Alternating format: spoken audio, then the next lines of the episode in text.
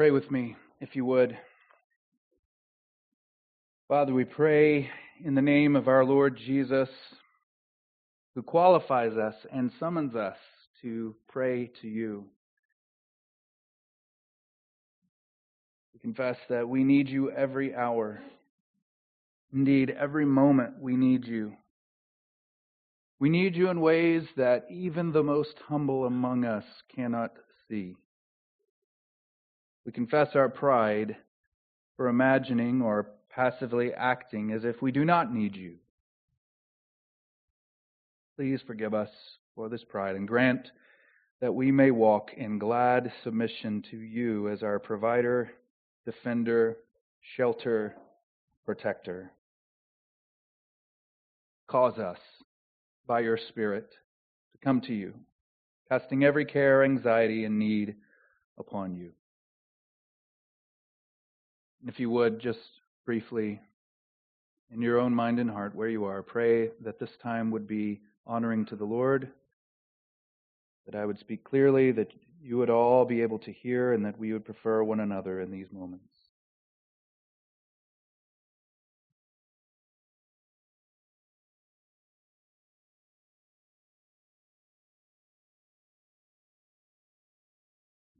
Now may the words of my mouth and the meditations of all of our hearts be pleasing unto you, O Lord, our rock and our Redeemer.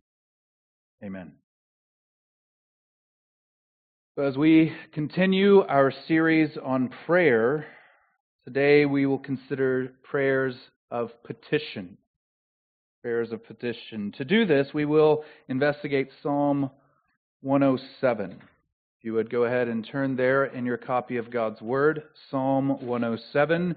You can find that on page 474 in the Pew Bible that should be around you. Please use that or use one of those copies if your device tends to be a distraction for you in these moments. Psalm 107.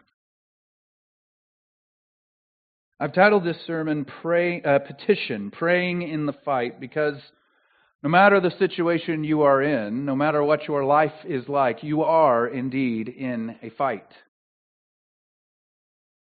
It only takes eyes of faith, biblically informed eyes, to see what that fight really is. This psalm, Psalm 107, shows us that the fight is ultimately about the Lord and his desire to be our strong fortress and deliverer, and to be seen as such by us, his people. We'll see that proven in each section of the psalm. Even in situations where the trouble is our own fault. His fight, his purpose, his mission is to prove to us that He is the one we really need. That idea is the central thesis of this sermon. God is fighting or wrestling, as we just sang, if we may put it that way, striving with the human heart to extract from it a particular kind of glory for himself from joy filled hearts who know him and come to him for every need. That's how he wants to be praised. That's how he wants to be worshiped. No matter the form of the foe or the flavor of the trial that we face, God is ordaining to bring us to our knees so that we will cry out to him. And it is all for our good. This is the process that he has ordained to bring us through. We can see this theme at play, I think, in, in many ways throughout the history of God's people. Think of even the sin of our first parents. It was a multifaceted sin, to be sure. But one of the most simple ways to think about that original sin was a statement of defiance and independence. We don't trust you, and we don't really need you. That was the central error. It seems that that pattern is at play and playing out in the lives of God's people on repeat over and over. we seem to always struggle with that very same thing. We're tempted to not trust Him, and we're tempted to think or act as if we don't really need Him. For example, one example, even in the very nuanced sin of religious pride, the legal spirit that we all possess at some level, is saying, I don't really need you. I've got this. I, I at least don't need you as much as those other people who really need Jesus. That's what we're saying when we look down on others. This psalm, Psalm 107, is dearly beloved by many and has been a precious gem of Holy Scripture for the people of God over the millennia. The title given to it, Let the Redeemed of the Lord Say So, from verse 2, shows us that this psalm is a psalm of beckoning. It beckons to us. Many times when you read the Psalms, we're watching things play out in the lives and hearts of the psalmist that we aren't necessarily experiencing. So David is being chased by King Saul, and it's very difficult for us to relate to that kind of experience. And if you have had such an experience, come talk to me. I might use you as a sermon illustration. The king of your nation hunting you down, yeah, that, that's some intense stuff. And so he prays out of that distress to the Lord, and we watch this unfold in the heart of David. But this psalm summons us, like many others, but this is one of them, to feel this way, to say these very things as we approach the Lord.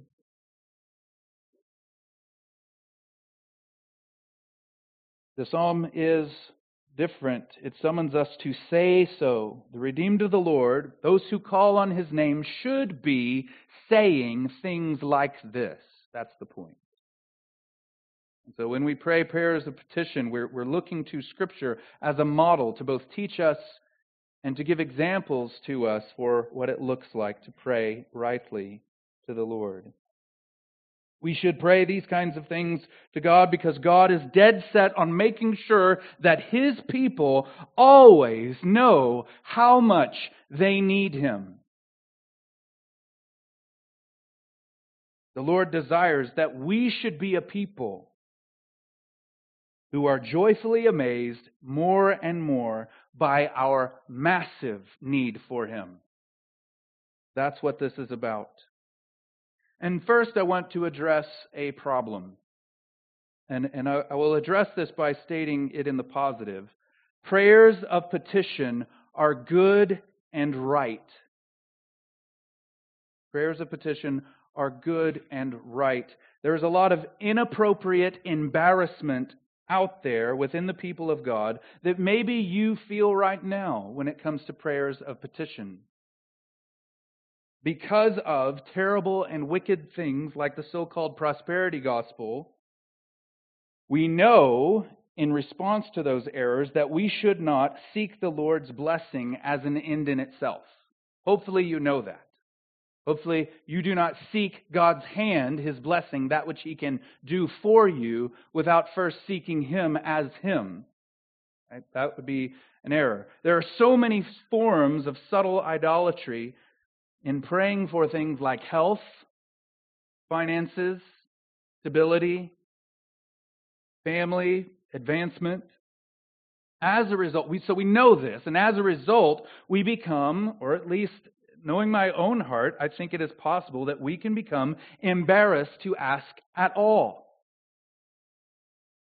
Maybe we lack the necessary nuance in our minds. Perhaps we forget just how much the Lord wants to be seen and known as the God who provides.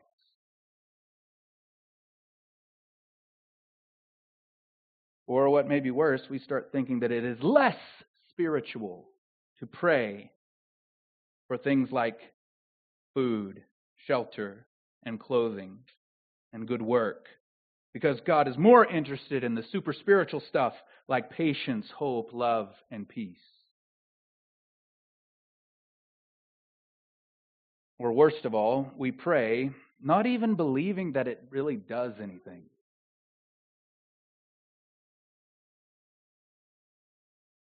Other than maybe help us mature when God, likely, we feel, doesn't do what we ask. Is that how you think about the Lord and about your prayers? And in a sense, we do see that disparity. Of course, we should want to be more like Jesus more than we want our next meal. Right? So get that settled in your heart. If you want your next meal more than you want to be like Jesus, you've got the whole hierarchy messed up in your heart. But we seem to forget the stories. Jesus showed us what it was like to live a perfect life of faith which often meant praying to his fathers for things like his very next meal. That's what's going on. In positioning his heart towards the Father as the one who provided him with everything he needed. That's what it meant to live a perfect life. We are physical beings, and so for us, we're not angelic or purely spiritual. The stuff of our lives, the physical stuff, is God's good creation, and it is precisely the stuff of his plan to make us more like Christ. So let me put this even more precisely as we ramp up to look at this prayer of petition of Psalm 107. Your food is not just your food. It is the very most basic object lesson of your need, of your dependence on God. Why do you think the New Covenant celebration is a meal? It's, it's an ongoing, repeat object lesson of how much we need Him. So when we, we receive food, it's meant to teach us. These are just examples. Your clothing is not just clothing, it is the most basic object lesson for us that we need a covering. We need a covering for our sin and guilt, and we need a covering for protection against the elements. It is an object lesson in our frailty frailty before a holy God, and frailty before the consequences of our sin. Our need for a job, health, mental stability, emotional peace are not tainted because they're not spiritual enough. Some of us think that. No, God designed you to need them so that He could really be your provider and caretaker. In our frailty, in more pronounced way than He is the provider, caretaker for beings like the angels. This is why we are made lower than the angels.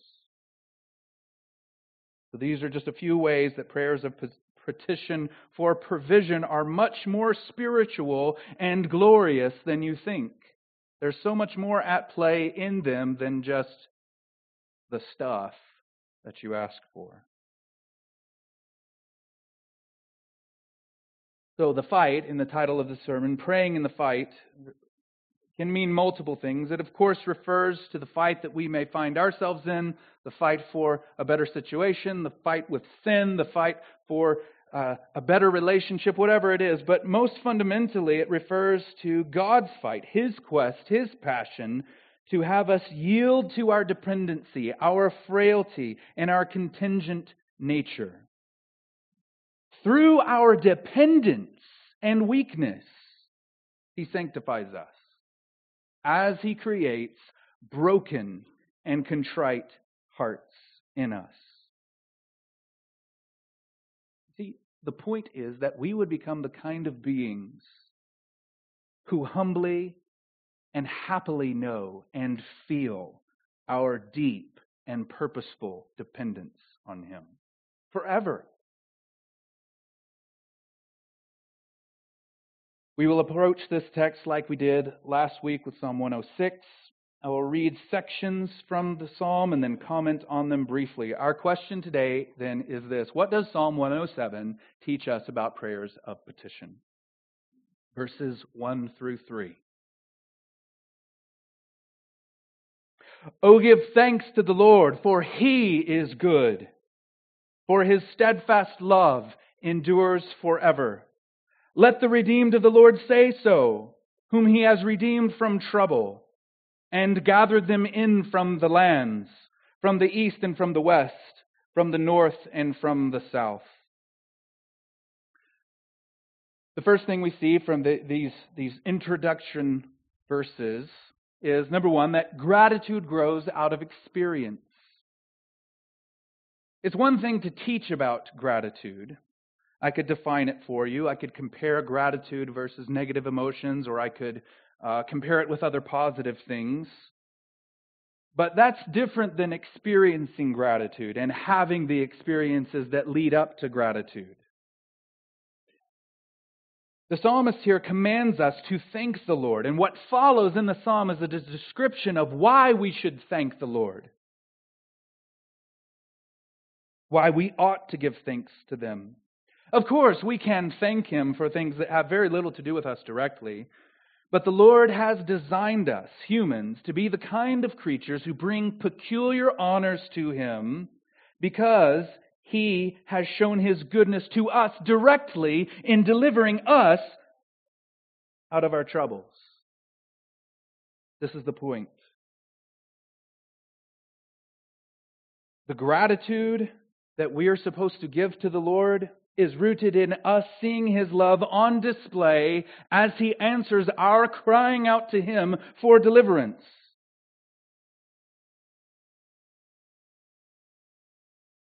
His steadfast love that endures forever is not merely a theological truth to be known. It is a fundamental reality to be lived in as we experience the needs and troubles of our lives. What would it change about your prayers? What more would you be so bold enough to ask from the Lord if you saw the needs that you have and the lack that you have as the stage on which God has designed to prove his steadfast love to you? I think we would be more apt to pray and come to him with every need, anxiety, requests. The second thing we see in these introduction verses is that our trouble is the arena of praise. Trouble is the arena of praise. There's a sense in which God has ordained all of this. Trouble is God's plan. This must be true because nothing happens outside of God's sovereign will.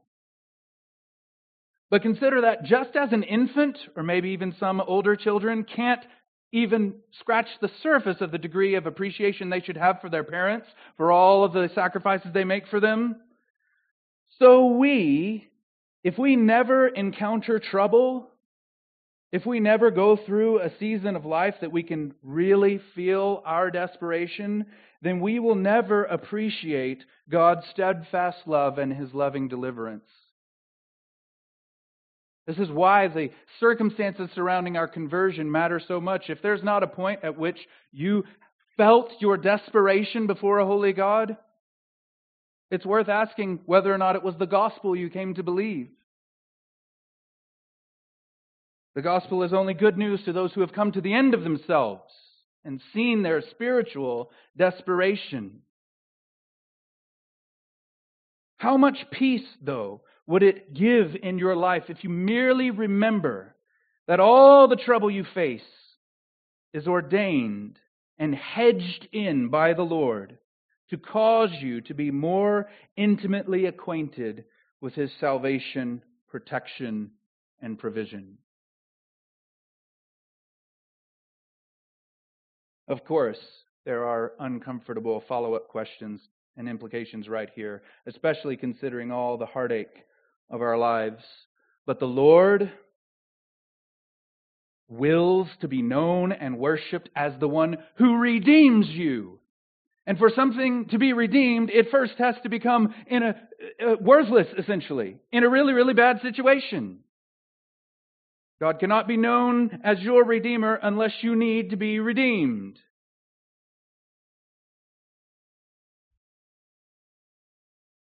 You may hate this idea because you may have suffered greatly. But what else do you have? Where else can you go except to his sovereign throne? How can he be your only hope of redemption from all your troubles if he was powerless or passive in then coming into your life in the first place. Don't worry. God will bring recompense on the guilty and vindication for the righteous. There will not be one ounce of unjust suffering that goes wasted. The scales of God's holy justice will be perfectly balanced on the last day. But in the meantime, our troubles are filled with glorious purpose for the Lord and for us. He shows us his steadfast love through redeeming and providing and delivering us in our troubles. Never give up praying as long as your heart's desire is to see the Lord display his love, even on your behalf. Even if you're the one to benefit and to gain from it, don't be embarrassed. He wants to be seen as your Redeemer and Deliverer. The third thing we see from these introduction verses is that God's provision is Godward. The Lord delivers his people from all their troubles to bring them to him. I think we've developed an unhealthy heaven earth binary where the arrows of provision are from heaven down to us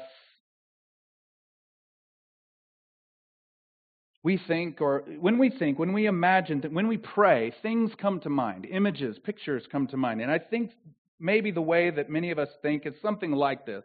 Not exactly like this, but when we pray, God is up there in heaven and, and He hears the prayers come up to Him and, and he, he listens to it and then He peers over the floor of heaven looking down to us and takes His glory TI 89 and calculates if He's going to receive enough glory from answering that prayer. And if the answer is yes, then He'll give that to us. And so we'll pray and we'll just think, well, maybe if it brings him enough glory, he'll answer and, and do what we ask. Maybe in your mind it's not such a silly picture. Perhaps it's worse for you.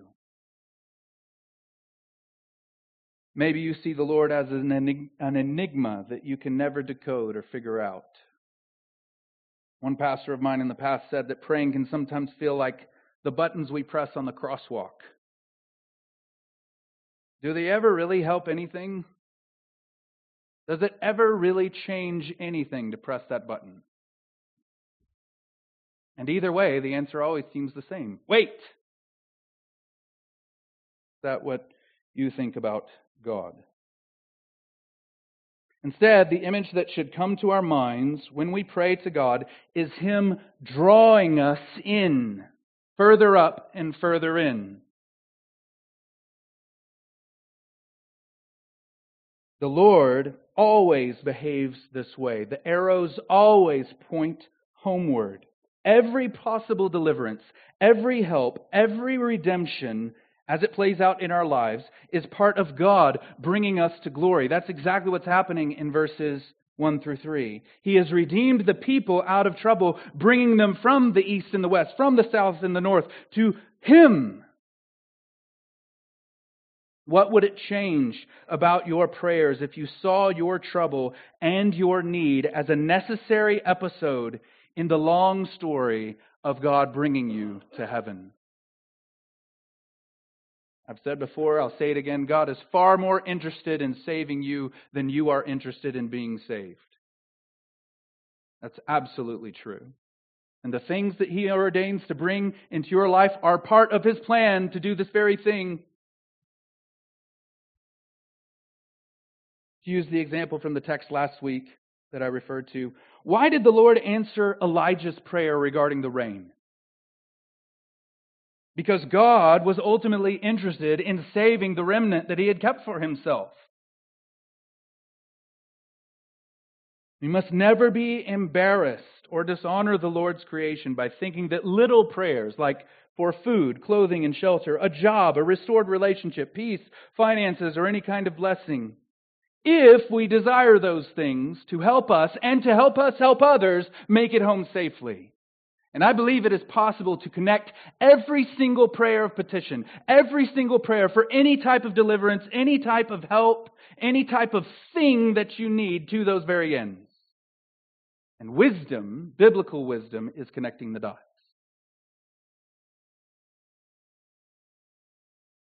How astounding and how God sized might your prayers be if you could ground them in that framework. Of course, God is still God. Praise Him. He still reserves the right to say no, even if we're thinking that we're asking them rightly. He sees the whole picture and we do not. He knows best. But He cares more about saving us and all those who He's given into the hands of His beloved Son. And He will do and has done anything and everything to ensure that they come home appeal to him based on his desire to bring all his sons and daughters from the ends of the earth to worship before him. Our problem isn't that God doesn't answer our prayers, it's that we're not that interested in his purposes. Verses 4 through 9. Some wandered in desert wastes finding no way to a city to dwell in, hungry and thirsty, their soul fainted within them.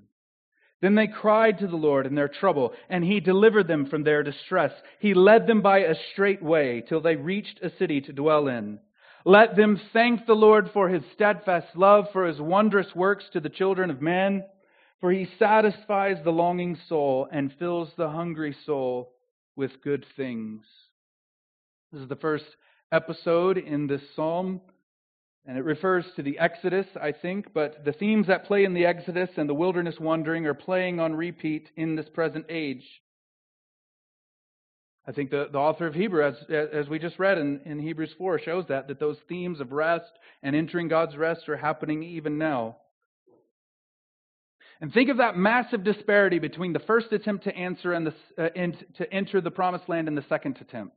At the first attempt to answer, uh, to enter, rather, sorry, I can't talk this morning, uh, the children of Israel say, no, we're not going to go. We're not going to trust God.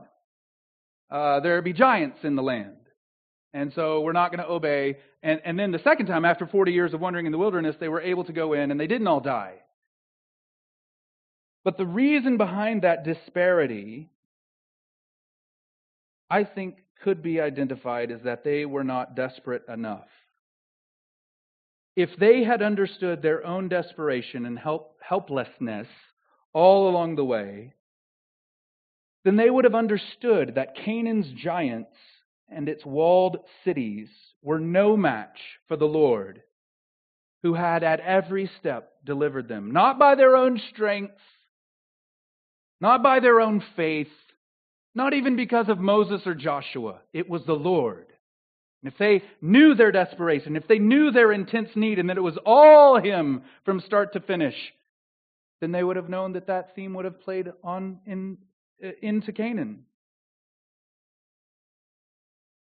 In their hearts, the people still needed a forging in the wilderness so that they would come to the end of themselves, to finally root out the pride of self reliance so that they could come to trust the Lord. Understand, this is very, very basic. You understand that those two are related, don't you? Rooting out pride and self reliance is a prerequisite to trusting the Lord in the ways that you ought. You can't have both at the same time.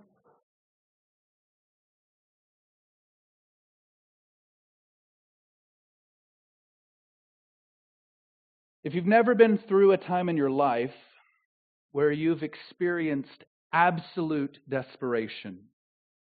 If you've never been knocked down to the depths, if you've never come to the end of yourself completely, then you probably don't have a lot of maturity going on in your heart.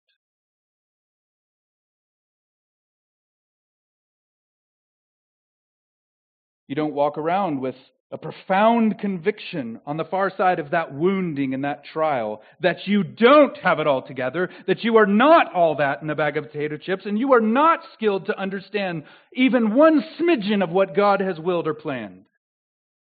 if those aren't foundational building blocks of your life and your self awareness, then there's a lot of work that needs to be done. But you see, these, this is exactly God's kind and fatherly intentions towards us in bringing us to that point of desperation. It's all planned, it's part of His purpose. Only on the far side of that type of desperation will faith come to perfection. That principle was true even in the life of Jesus. He proved by his life that he, even he, did not trust the Father because it was easy for him. No, the second person of the Trinity, the dearly beloved Son of God, trusted in God, even as the Father himself brought him to anguish and desperation.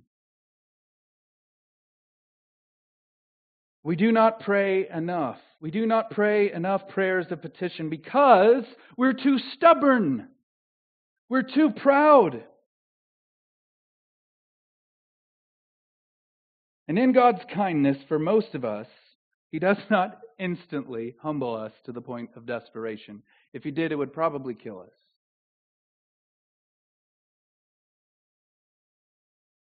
How much more would you pray then if you genuinely felt your desperate need of Him? What wilderness are you making a necessary part of your maturity by not yielding to the undeniable truth of your desperate need of Him?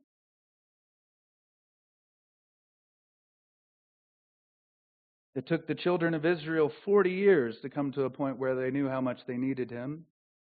What about us? What grace are we forfeiting? What needless pains are we bearing? The design of the Lord is so plain. This, this pattern, this, this, this way that God works of bringing us to desperation, just like He did the children of Israel, so that they would cry out to him is so clear from my perspective as a pastor even though i don't i don't know half of what goes on and I, I, probably know less than that but just in our life as a church together in those moments where we have come as a congregation to points of desperation that's when it seems that the lord has matured us a lot and those of you who have been here longer and have been to those tear filled prayer meetings you know what i'm talking about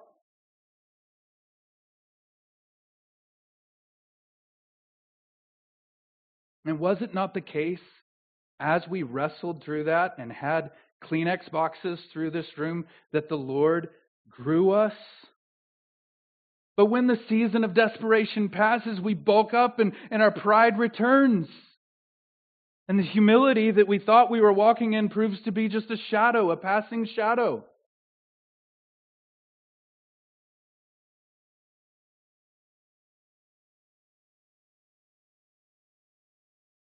The Lord is kind in bringing us to our knees so that we will cry out to Him. Because we do need Him. When the people of God don't need such trials to be brought to a point of desperation to where we instinctively, not because things are going off the rails, but instinctively cry out to Him, Lord, we need you. That is not an indication of the beginning of the revival. That is revival, brothers and sisters. May it be said of us, even at this little church. Maybe I've not modeled this well, but this attitude of desperation is exactly the spirit that I'm going for that needs to happen in our prayer gatherings. Not just here, but in our growth groups, everywhere else we pray together. That degree of desperation is what we need. The problem is that we're too proud, and it takes us too long to realize that we're out of options. We're always out of options. We need Him. The Lord must answer, or we are undone. That's it. End of story. Verse 10 Some sat in darkness, in the shadow of death, prisoners in affliction and in irons, for they had rebelled against the words of God and spurned the counsel of the Most High. So he bowed their hearts down with hard labor. They fell down with none to help. Then they cried to the Lord in their trouble, and he delivered them from their distress. He brought them out of darkness and the shadow of death, and burst their bonds apart. Let them thank the Lord for his steadfast love, for his wondrous works to the children of man. For he shatters the doors of bronze and cuts in two the bars of iron. This episode in the psalm could be about almost any instance in Israel's history. This, this could overlay the period of the judges, the period of the kings, or even the exile. And I would argue that it's also an overlay for our lives.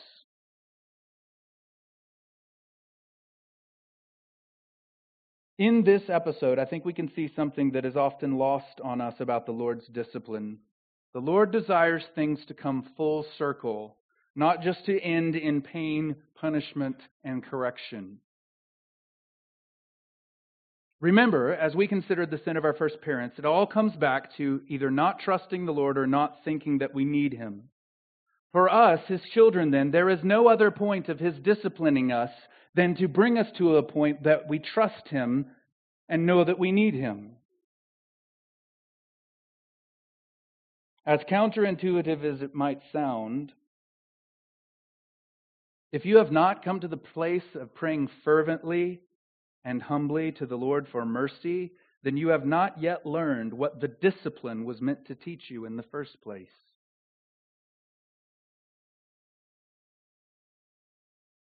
We don't realize it, but that pride underneath our rebellion in some of our obvious sins is the same pride that prevents us coming to Him pleading for mercy.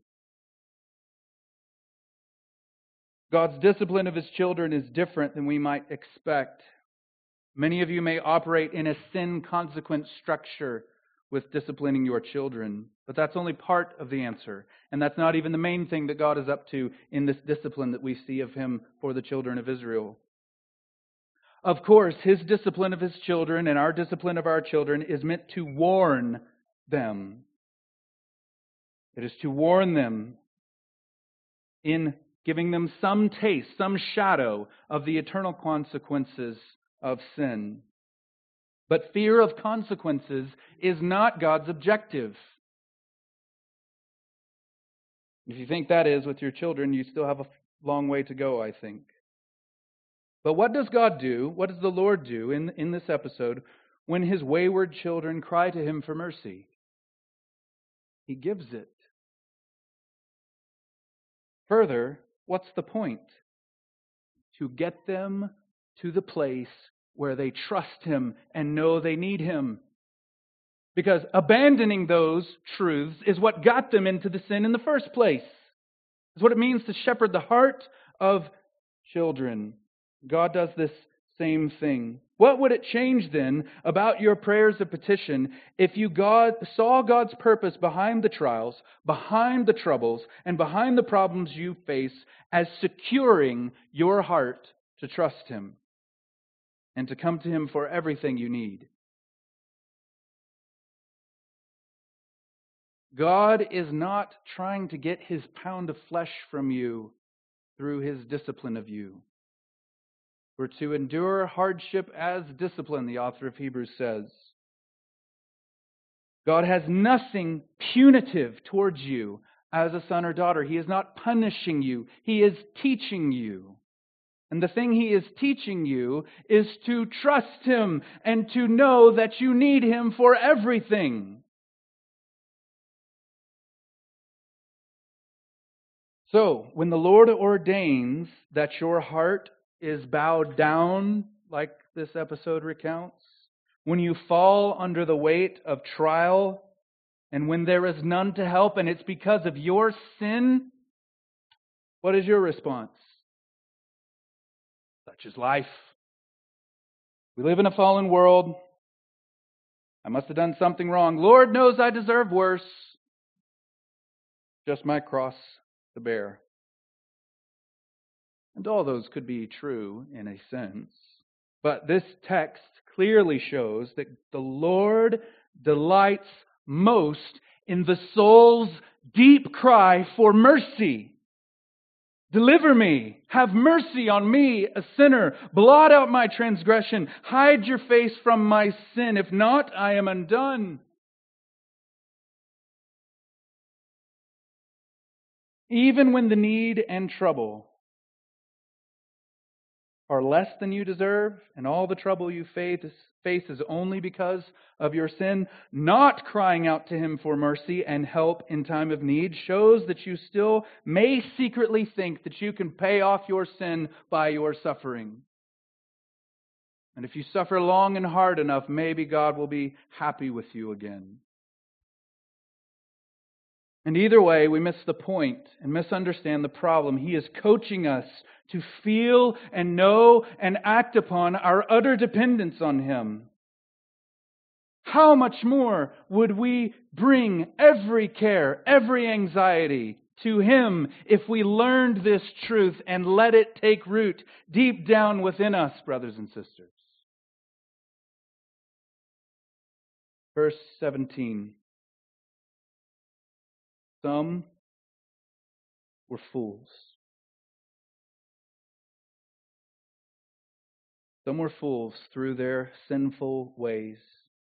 And because of their iniquities, suffered affliction. They loathed any kind of food. They drew near to the gates of death. Then they cried to the Lord in their trouble, and He delivered them from their distress. He sent out His word and healed them and delivered them from their destruction. Let them thank the Lord for His steadfast love, for His wondrous works to the children of men, and let them offer sacrifices of thanksgiving and tell of His deeds in songs of joy. This text shows us I believe that God's glory in the gladness of those he has redeemed matters to him most of all. It matters to him so much more than the glory he gets from judgment and condemnation. It also shows us that we make terrible, terrible gods. What is our response, maybe to even our own children? When they get into trouble because of their own folly.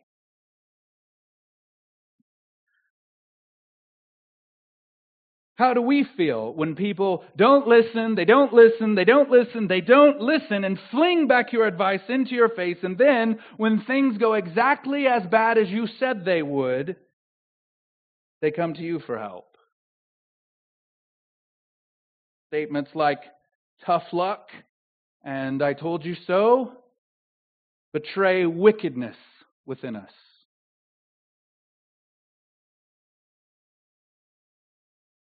We are so unlike God towards sinners. And what is worse is we're sinners ourselves. If God were to, for one moment, one instant, take the posture of I told you so towards us, it would result in unending ruin for all of us. The only reason you're saved and headed for heaven is that God has decided not to give you the answer of tough luck. Told you so.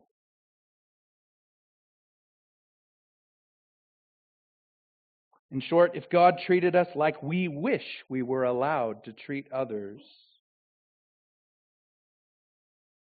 hell would be for all of us.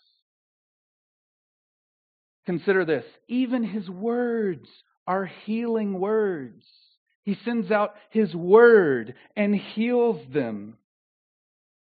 Beautiful words, wonderful words, wonderful words of life. What is the effect of our words on sinners or those who struggle, especially when they're fools? The point, though, is more personal than this when we don't see the Lord's merciful kindness and steadfast love, we will be embarrassed to ask Him for provision, especially when it's our own folly that has gotten us into the mess. As we saw earlier, God's purpose in bringing us to the point of suffering under the consequences, even of our own folly, is to humble us to the point where we will ask Him to do something about it. As one Old Testament scholar said, commenting on the Psalms, God is somehow honored when we make all of this His problem. And I would add, even if all of this, the mess we're in, is our own fault.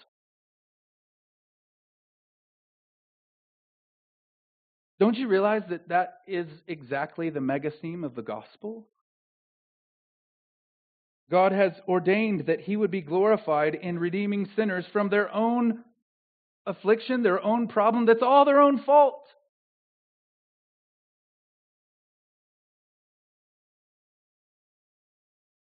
The most basic prayer, then, of the Lord God to save you is this Lord, I know I deserve all this trouble and far worse because of my sin. Will you please take it away?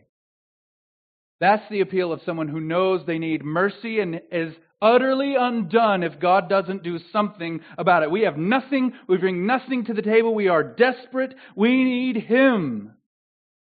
And so the point is, our prayers of petition, even as Christians, are just God replaying this theme over and over. He really, really likes this theme of His people coming to the point where they realize we got nothing without Him and we need Him to help us in everything. And so we come to Him willingly and eagerly asking Him for that which we need.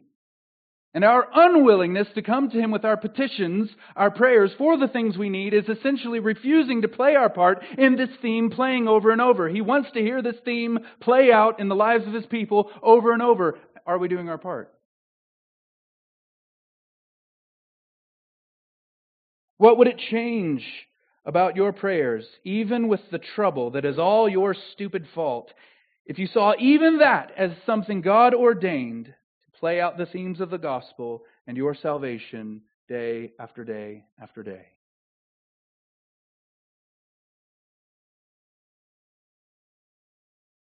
Verse 23. Some went down to the sea in ships, doing business on the great waters. They saw the deeds of the Lord, his wondrous works in the deep. For he commanded and raised the stormy wind which lifted up the waves of the sea. They mounted up to heaven, they went down to the depths. Their courage melted away in their evil plight. They reeled and staggered like drunken men and were at their wits' end. Then they cried to the Lord in their trouble, and he delivered them from their distress. He made the storm be still, and the waves of the sea were hushed. Then they were glad that the waters were quiet, and he brought them to their desired haven. Let them thank the Lord for his steadfast love, for his wondrous works to the children of man. Let them extol him in the congregation of the people and praise him in the assembly of the elders. God gets glory in deliverance. That's the point, I think, of this episode. This is the most extended episode in the psalm. And I think in it we see one of the most fundamental principles or insights at play in prayers of petition. These men are not in trouble because of any sin. They're not being disciplined. They're not in this mess because of folly. They're quite literally minding their own business. They're fulfilling the cultural mandate, we might even say. So why does God pick on them? From start to finish in this psalm, the situations leading up to the trouble that the people find themselves in, and the trouble itself that the psalmist clearly asserts is God's sovereign prerogative. And in this, it's, all, it's even more personified that he is out there raising up the winds and the waves with his own hands. Why does God pick on them? The danger they are in, their deadly peril, is simply because God wants to show his power. Their peril is genuinely terrible. There is no more dark or grim imagery for the ancient Near Eastern mindset and Hebrew poetry than the deep. That's where darkness dwells. That's the abode of the chaos monster, Leviathan. There they are in this cosmic arena and about to die to be consumed by the sea. in this, this cosmic demonstration of God's power is completed. The, the, the story comes to its completion when the people, finding themselves in it, cry out to Him for deliverance. Understand what the cry itself claims that God is in control even over this. God is in charge even over the deep. That's the point. And this story plays out in almost identical terms on the Sea of Galilee. This one commands the winds and the waves, and they obey him. The Lord brings them to a point of terror to teach them unforgettably the glory of his sovereign rule. Do you see how much glory is left undeveloped when we, the people of God, do not cry out to him in our trouble? Where we won't, in our prayers, make the explicit claim God can change this if he wants to. He's in control of even this, and he will if that is his desire.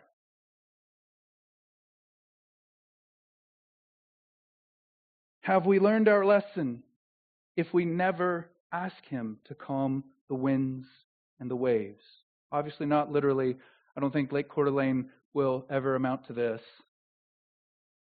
And certainly, there is Christian wisdom in knowing what the winds and the waves are in your life and in the life of our church and in our nation.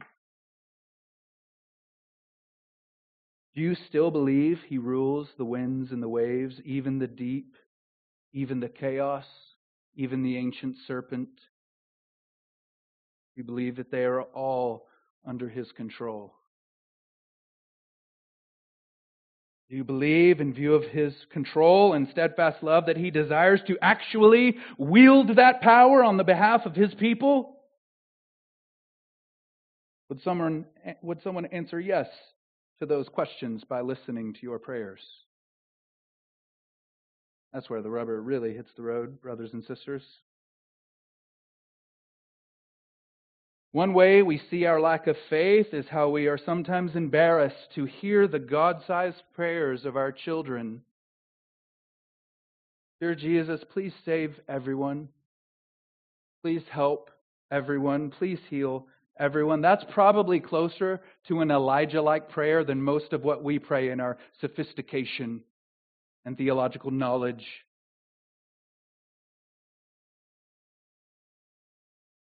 And that's part of why we need a prayer meeting, to stir one another up, to pray these God sized prayers, to even calm the winds and the waves. Because God desires to flex and show His power and the glory of His sovereign rule as we, His people, cry out to Him to do that very thing.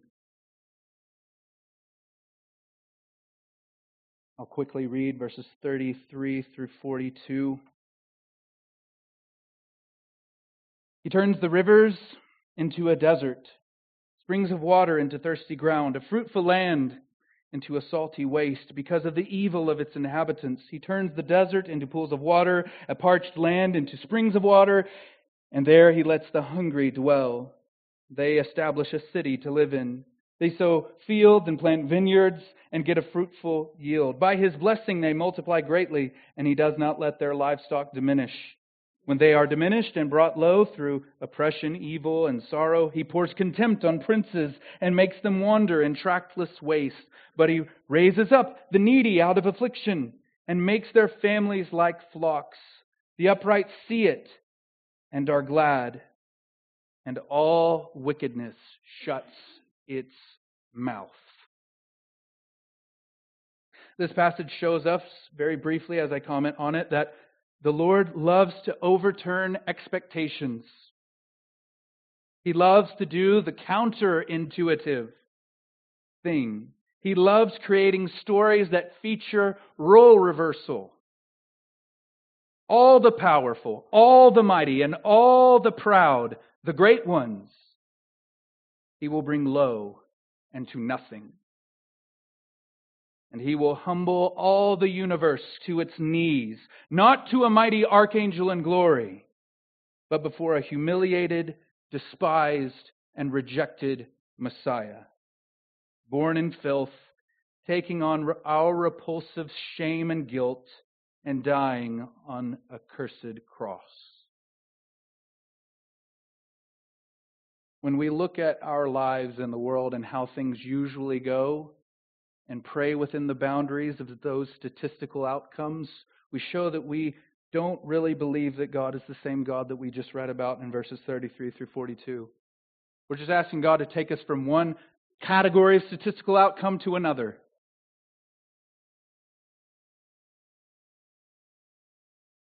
We make our prayers small in proportion to the smallness of our faith. Of course, He will only do that which genuinely glorifies Him, but He is working in your heart even now through the content of this psalm and through my comments on it. Will it cause you to abandon your tentative and statistically driven and small, God dishonoring sized prayers?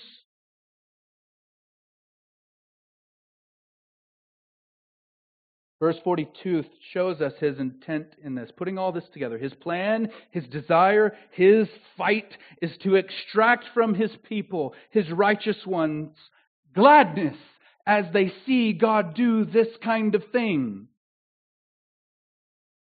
Our part is to play a role in praying that he would do so.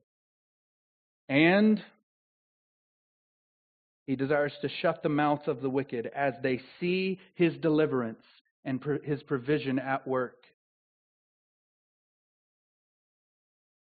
Are you praying like this? Do you see God as the same one who acts like the one described in verses 33 through 42? Who would turn a stream into a desert just if it would make the righteous glad and shut the mouth of the wicked. Verse 43 Whoever is wise, let him attend to these things.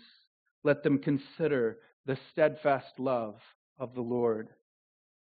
There's perhaps grounds for a theological definition of wisdom, understanding just how central the Lord's steadfast love is to his character, plans, wisdom, and will. Our laziness in prayer, then, our tentative way of praying, is rooted not then just in general lack of trust of him or general belief that we don't need him, but more precisely, it is rooted in us not believing him when he tells us just how loving he is. But Jesus came to prove the love of the Father.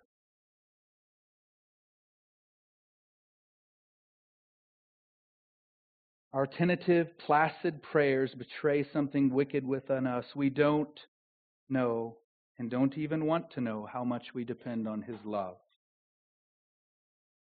because it's the, it's the end of pride. How much would your prayers change if you understood that coming to Him, even with small and what may seem like trivial prayers for things like food and, and whatever else you need, if you saw those prayers and those needs as the way He has chosen to prove how much He loves you,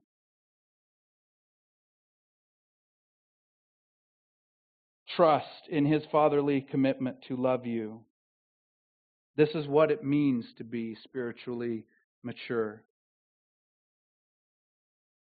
Conviction and trust in his love are worked down into our hearts as we come to him as if he actually were a loving father. Brothers and sisters, are you persuaded of the steadfast love of the Lord? Do you wish to grow more rooted and stable in His love? Then let us return to Him. And in everything, with prayers and supplication, make our requests known to Him. We ought always to pray and not lose heart. Father, thank you. Thank you for this grand design. You have set the universe in motion to show that you alone are provider, that you alone are the one we need. Grant us the humility to play our part in showing this to be the case in our lives and in the lives of our church. and as we bring the gospel of your provision, your grace, your mercy to a world that needs it. In Jesus' name, amen.